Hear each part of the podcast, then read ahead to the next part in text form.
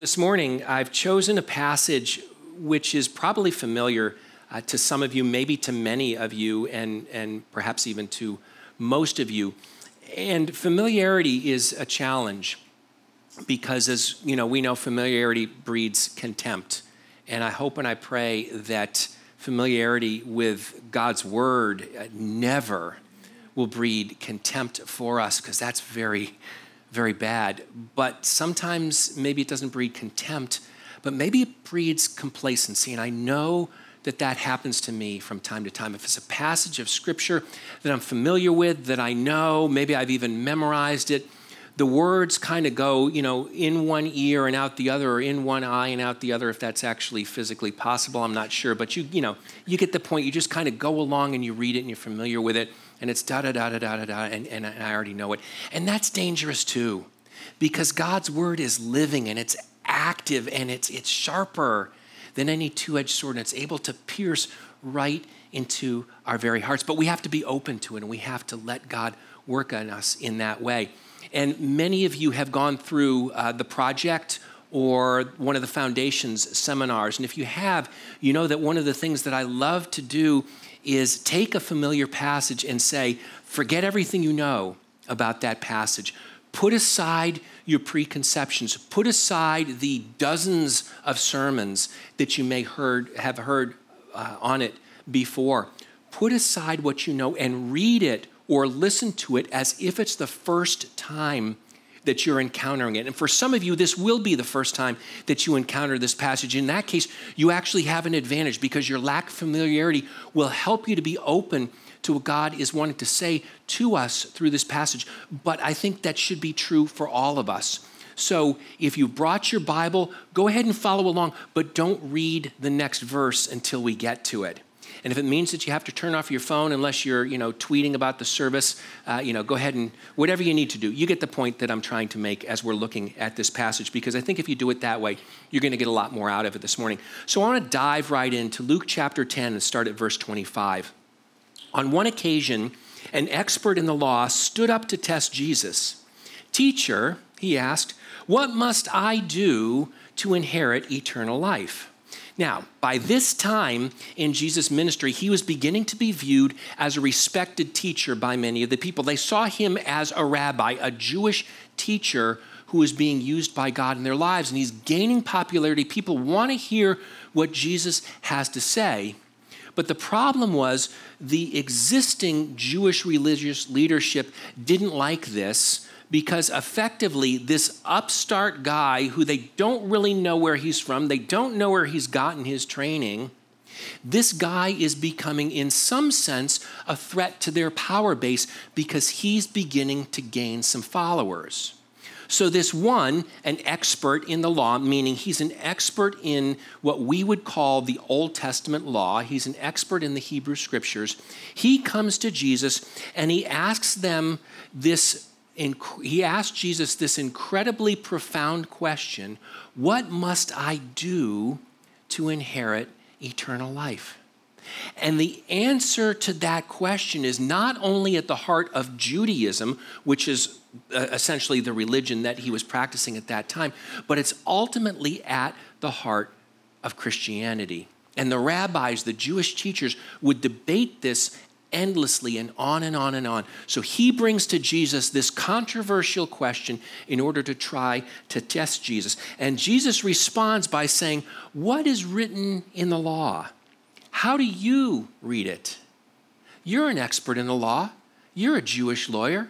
You ought to know the Hebrew scriptures. What do they say about the answer to the question that you're asking me? And I love what Jesus is doing. He's essentially taking the guy's question, turning it around, and say, you answer it first, and then I'll respond to it. And the man responds, he says, Love the Lord your God with all your heart, with all your soul, with all your strength, and with all your mind, and love your neighbor as yourself. He's quoting from two very well known passages in the Hebrew Scriptures. Deuteronomy chapter 6, verse 5 says that we should love God with our whole being and Leviticus 19 18 says we should love our neighbors as ourselves. So he's taking those two verses and he's saying that's the key to inheriting eternal life. Love God with your whole being and love your neighbor as yourself. Jesus responds, You've answered correctly. Do this and you'll live.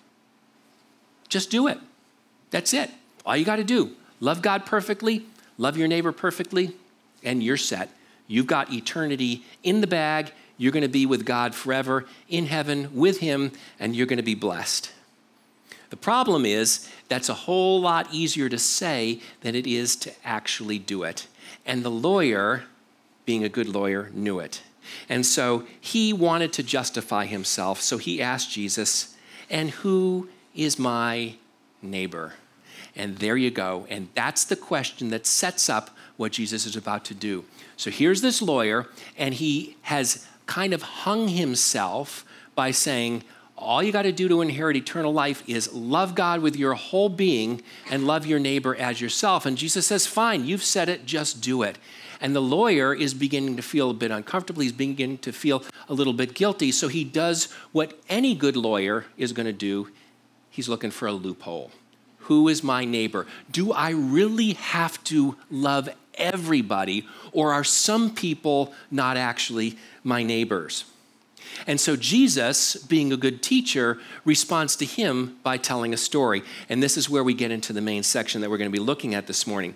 Verse 30 In reply, Jesus said, A man was going down from Jerusalem to Jericho when he was attacked by robbers. They stripped him of his clothes, they beat him, and they went away, leaving him half dead. Now, what Jesus is doing here is he's not recounting something that actually happened. He's telling a parable, he's telling a story.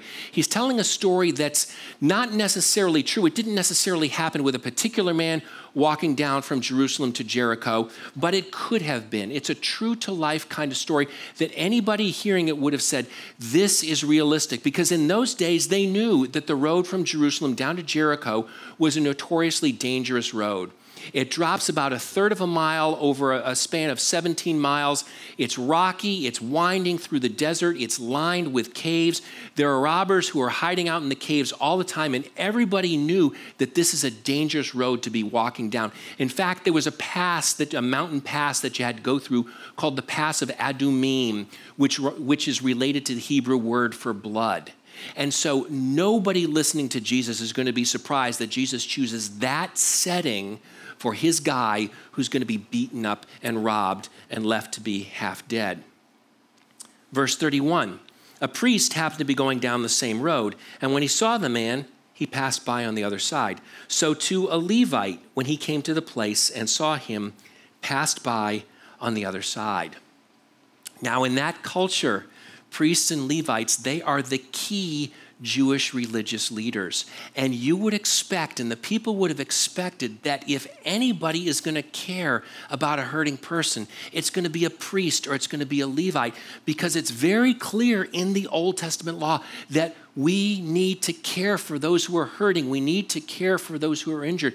We need to care for those who are in need. So you'd expect that a priest and a Levite would do this, but of course, they end up looking at the guy, seeing him, and then passing by, crossing over the street to the other side of the road, and not doing anything to help him.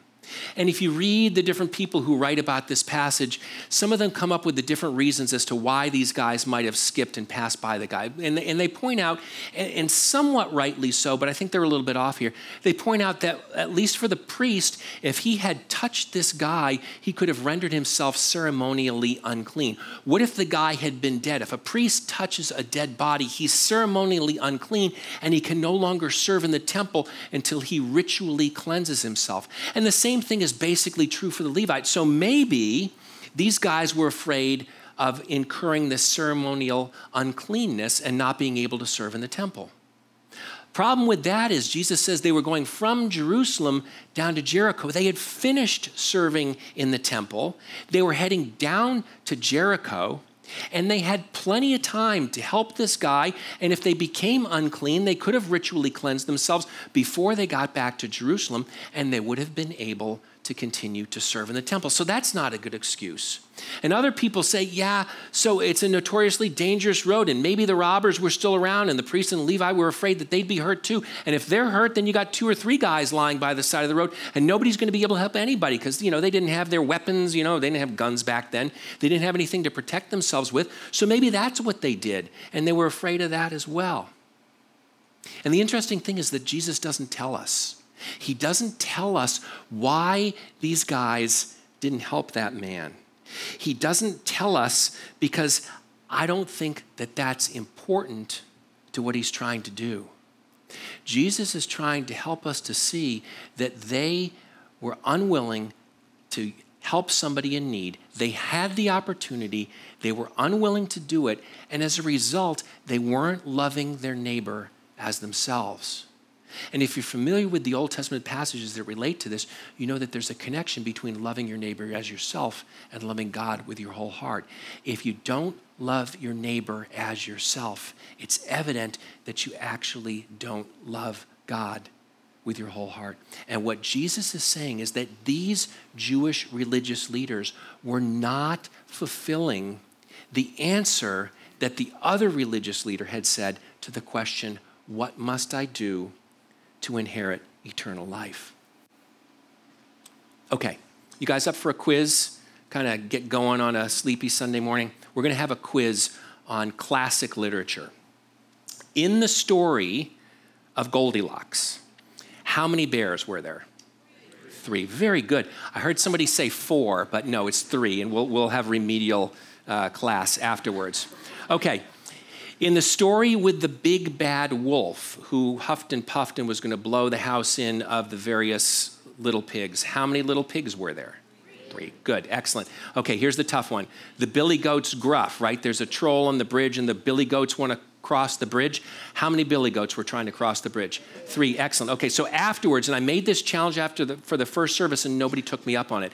Afterwards, if you can tell me what gruff means without actually looking it up in on the internet, uh, you don't get a prize, but you get my admiration for being uh, much more well educated than I am. I had to look it up on the internet.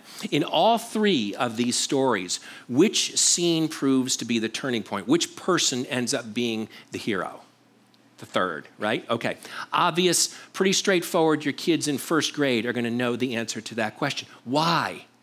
Because literature all over the world, not just the United States, but all over the world, not just in the 21st century, but all the way back 2,000 years to the first century, in literature all over the world, time and time and time again. The third person is the hero. The third scene is the climax. Things come in threes, and the third one is the one that you're going to be looking for. And Jesus knew that, and so his audience was expecting the hero to be the third guy. And the third guy that shows up is the hero, but he's not the guy whom they expected to be the hero. And you have to understand in first century Judaism, at the top of the pecking order, at the top of the social ladder, are the priests and the Levites. These guys are the pinnacles of society. And so that's why the first guy to come along is a priest, and the second guy to come along is a Levite. If you continue on down the Jewish social order, the next thing that you're going to find is the everyday Jew. They're the normal Jewish people. They're not going to be the priests, they're not going to be the Levites, they're not the religious leaders. They're the basic people who are going to be sitting there listening to Jesus tell the story. And they're expecting that they, that one of them is going to be the hero in the story. And had Jesus done that, had Jesus made an average, everyday Jew to be the hero of the story, it would have been the perfect way of getting a little bit of a dig in against the religious leaders. Because what he would have been doing is saying, hey, look, your religious leaders, your priest, he doesn't care about the guy. Your Levites, they don't care about the guy.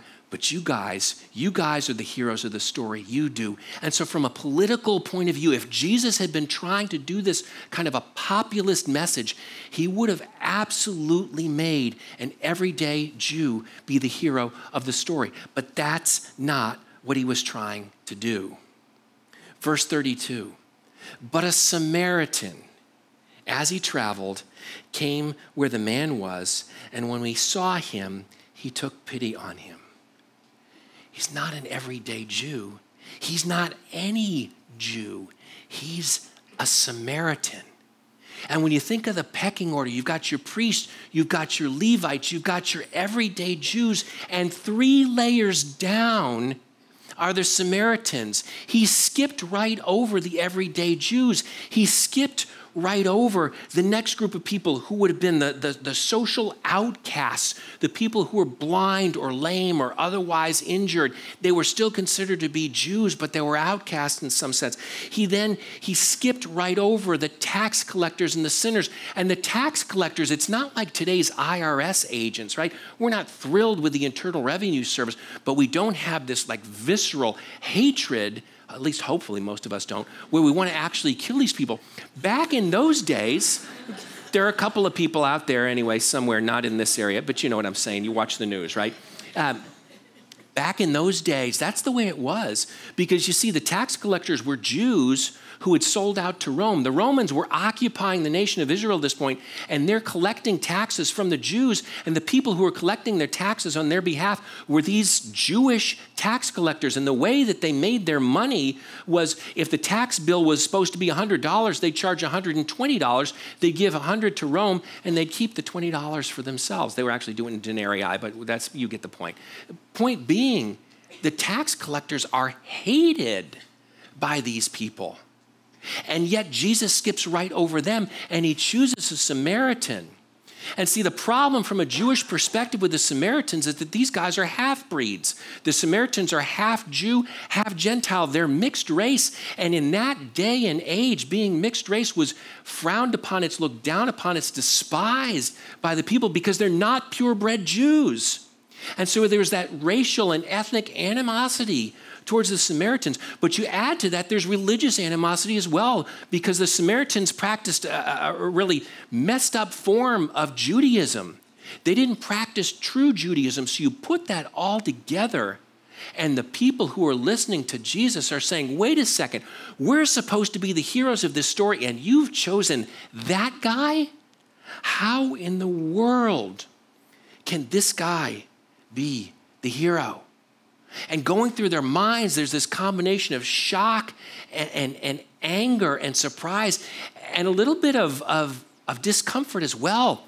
Because what's Jesus saying? He says, okay, the priests aren't doing it, the Levites aren't doing it, and I'm going to skip over all the rest of you people, and I'm going to choose somebody who you think is the scum of the earth in order to be the hero of this story.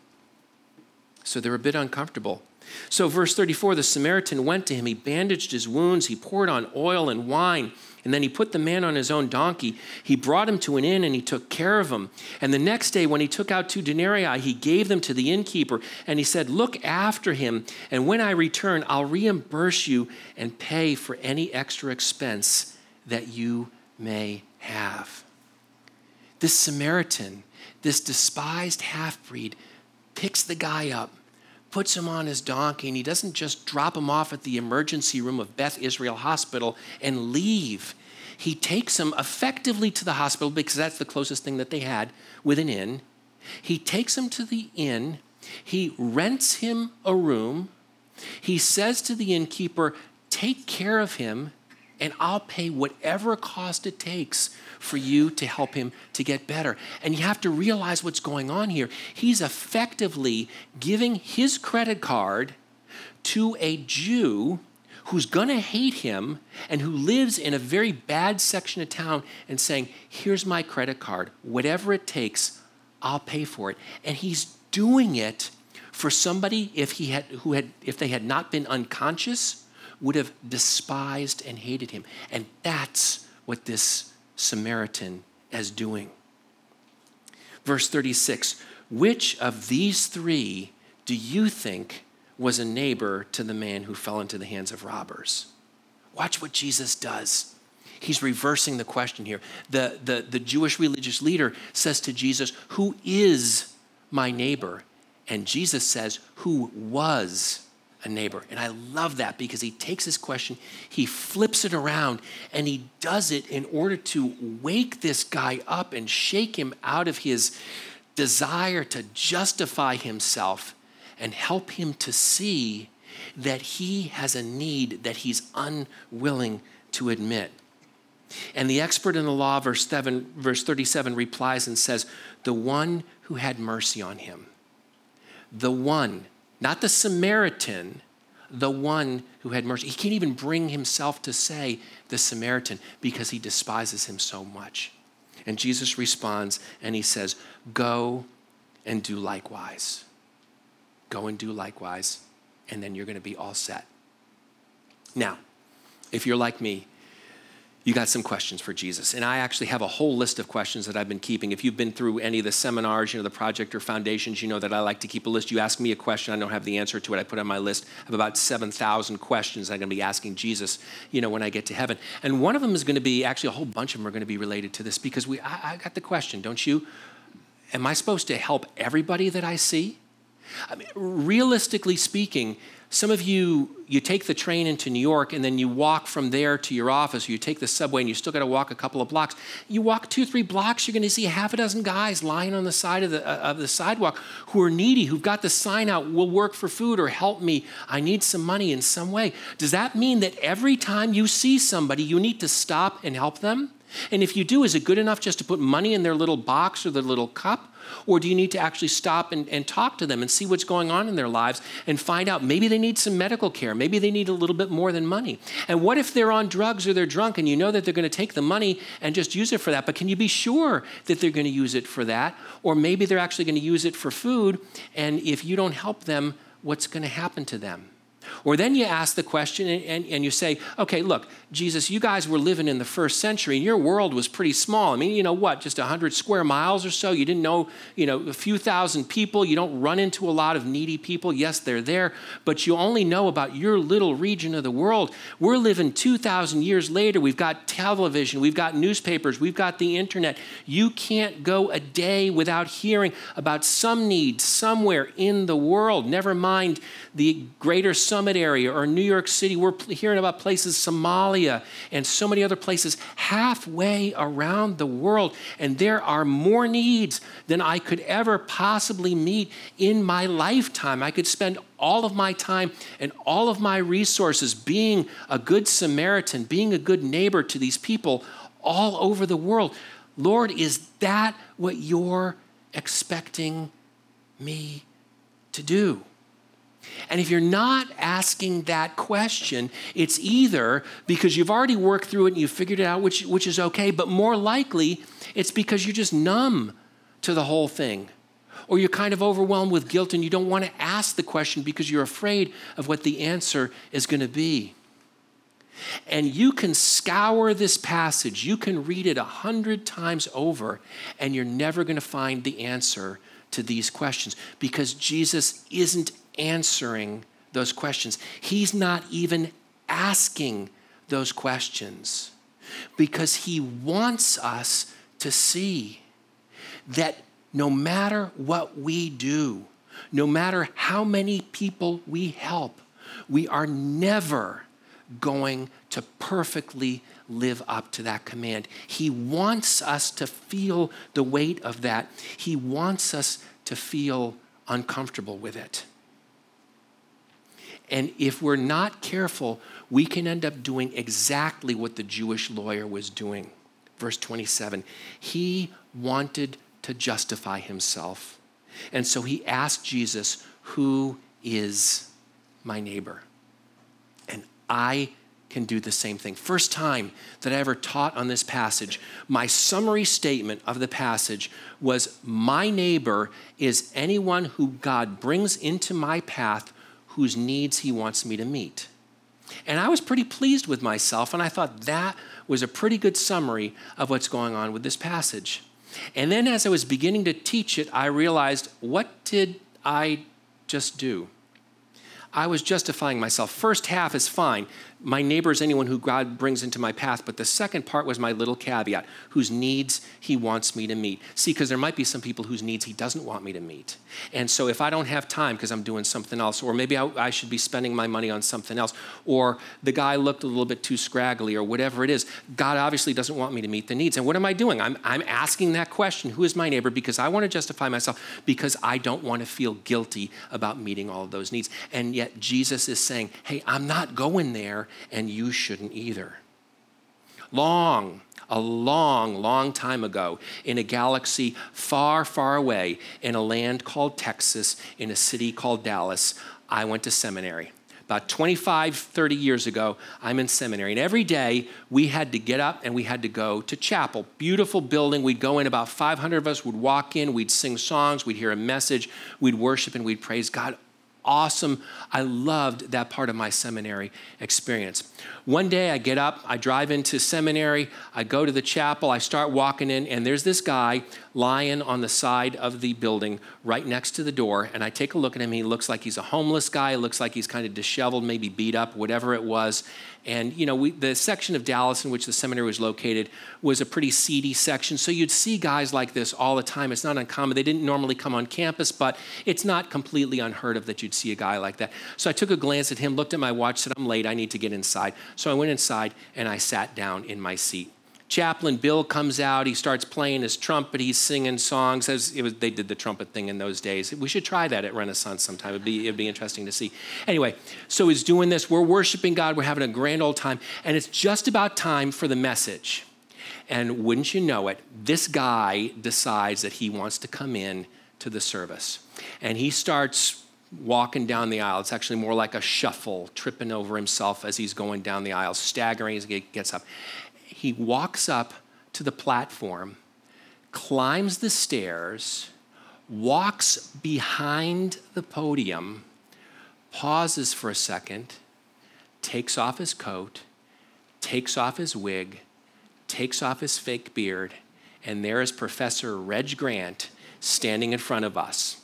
And he says, Folks, 500 of you walked right by me as you were coming into the chapel to worship God, and only two of you stopped to ask and see how I was doing. And I wasn't one of those two. There we are, preparing to be priests and Levites and teachers of the law, and only two of us were willing to stop and love our neighbor as ourselves. And my first response was now, I, you got to understand, I love Reg Grant. He was one of my favorite professors. But that morning, he was absolutely not one of my fa- favorite professors. I mean, come on, it's manipulative, it's dirty, it's, it's, he's trying to make me feel guilty with a cheap little trick, you know, and that sort of thing. And I realized, no, I can't respond that way. So I start getting frustrated with myself. And then I start feeling guilty because I realize, you know what?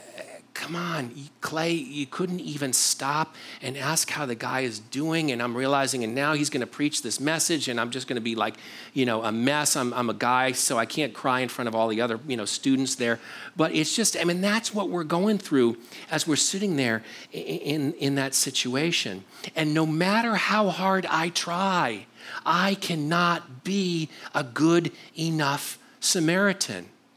Even if I want to, I can't do it. My heart isn't always in it. And I, even when it is, I don't always have all of the resources. And I think that that's something that God wants me to experience. I think He wants me to feel the weight of my inadequacy. I think He wants me to feel the weight of my sin. Because when it is in my power to do it and I don't help somebody, that's often sin. And he wants me to feel that. And, I'm end up, I end up with a situation then where I either I try to lower the standard so that I can meet this lowered standard. And, and, and, I do things like ask a question Who is my neighbor? Because if I can get a good, safe answer to that question, maybe I'll be able to meet this standard. But inside, I know that all I'm doing is cheapening what God has said and I'm lowering it, and that's not what He would want from me. My other choice is just live with the guilt.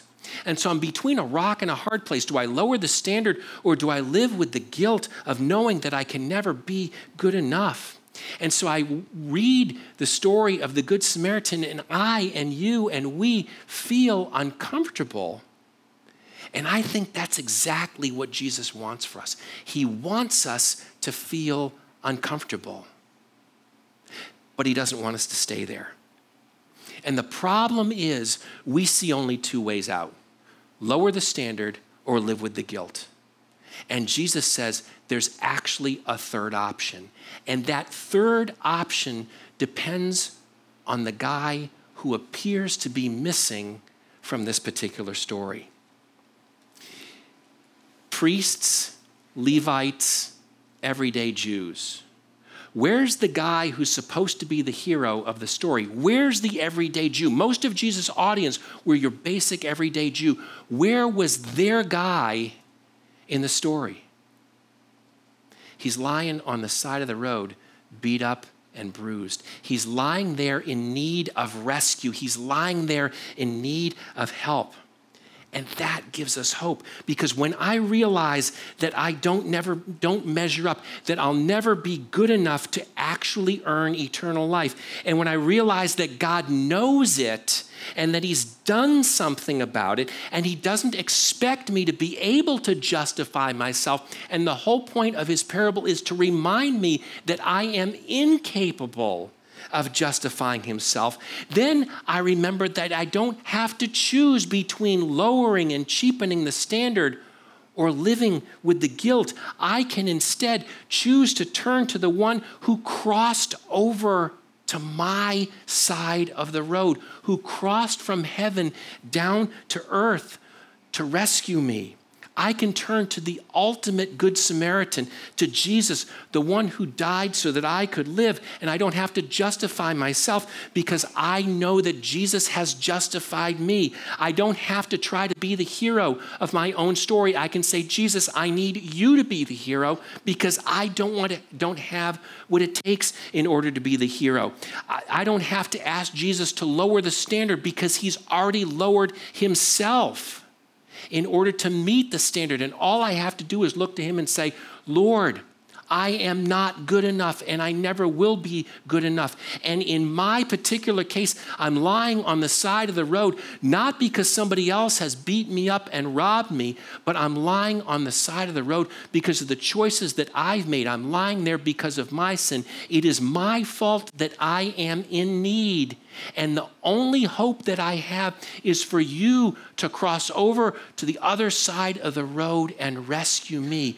Would you please be my good Samaritan? Jesus wants us to feel the weight of this, but he doesn't want to leave us to wallow in our guilt. He wants to take away our guilt, and all we have to do is admit our need and ask him to save us. And that absolutely does not mean that we shouldn't care about the poor and the needy. It absolutely does not mean that, that we shouldn't try to be good Samaritans. We absolutely should try to be good Samaritans. Yesterday, almost 50 people from Renaissance Church ran a half marathon in order to raise money for people halfway around the world who they're never going to meet but who need clean water.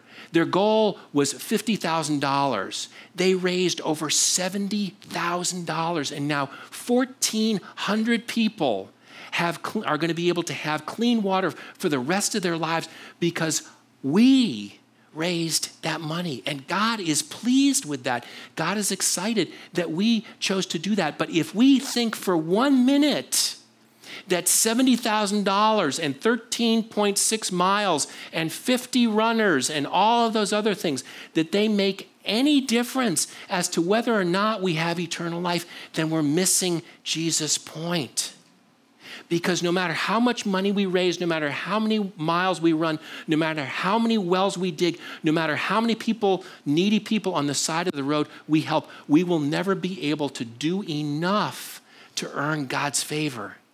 And God is not asking us to do that because His grace is the only way that we're ultimately going to inherit eternal life. The Apostle John who was Jesus' best friend, at the end of his life, he wrote these words. He said, This is love, not that we loved God, but that he loved us and sent his son as an atoning sacrifice for our sins. Our eternal life is not based on our love for God, it's based on God's love for us. Our it, there's nothing that we can do to earn it because Christ has already earned it before us. It's not what we do for people, it's what God and Jesus Christ has done for us. And then John continues, he says in verse 11, Dear friends, since God so loved us, we ought to love one another. We love because he first loved us. We've got to get the direction right. God's love is the foundation of our love. We love God because He first loved us, not the other way around. We love other people because God first loved us. And when I understand and when we understand how much God loves us, we're motivated to love others, not because we feel guilty, but because we're grateful for what God has done for us. And we want to share that with other people. It's not because it's our duty, it actually becomes our desire. And we're not saying, oh man, there's another needy person on the side of the road and I got to go help them, otherwise God's going to be mad at me. No, we're saying how grateful I am for what God has done for me, and I want to share that love with the people who around me who need it. I'm motivated not because I have to, but because I want to. And ultimately, ultimately, I and you are not the Good Samaritan. There is only one ultimate, true Good Samaritan, and his name is Jesus. And that is the foundation of our relationship with God. And that is the foundation of our salvation. And that is the foundation of our eternal life. And that's the foundation of the love that we have for God and the love that we have for one another. And my prayer is that I and all of us will continually look to God and say, I will never be good enough, but you love me in spite of that. So thank you Thank you for rescuing me when I'm on the side of the road, whether it's due to my sin or whether it's something that somebody else has done for me. Whenever we are hurting, whenever we are needy, whenever we're weighed down with guilt, we can look to God and say, Thank you for what you have done for me in Jesus Christ, and help me to embrace that Help me to appropriate that and then give me that supernatural desire to share that same love with the people around me. And so, my prayer for you is that you will continually look to God to meet your needs. And as you see Him meeting your needs, I pray that your love for Him will grow. And as your love for Him will grow, my prayer is that you will point others to Jesus so that they can know Him and love Him and enjoy a relationship with Him and serve Him and follow Him and ultimately glorify Him by pointing others to Jesus as well. Let's pray together. Father, it's, it's an amazing thought to realize that no matter how hard we try, no matter how good we are, we never measure up, yet you still love us, yet you still forgive us, yet you still offer grace to us. And I pray that we would not try to justify ourselves. I pray that we would not try to make excuses. I pray that we would own our sin, that we would own our brokenness.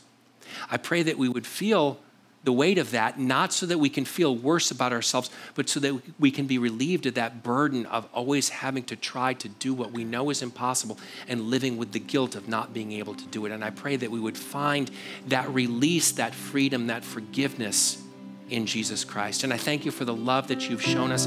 I pray that we would appropriate that in our hearts. And I pray that as a result of that, our love for you would grow, our love for those around us would grow. We'd be able to show them the love of Jesus Christ, pointing them to you so that they too can experience the love and the grace and the freedom and the forgiveness that you have given to us in Jesus Christ. We pray in his name. Amen.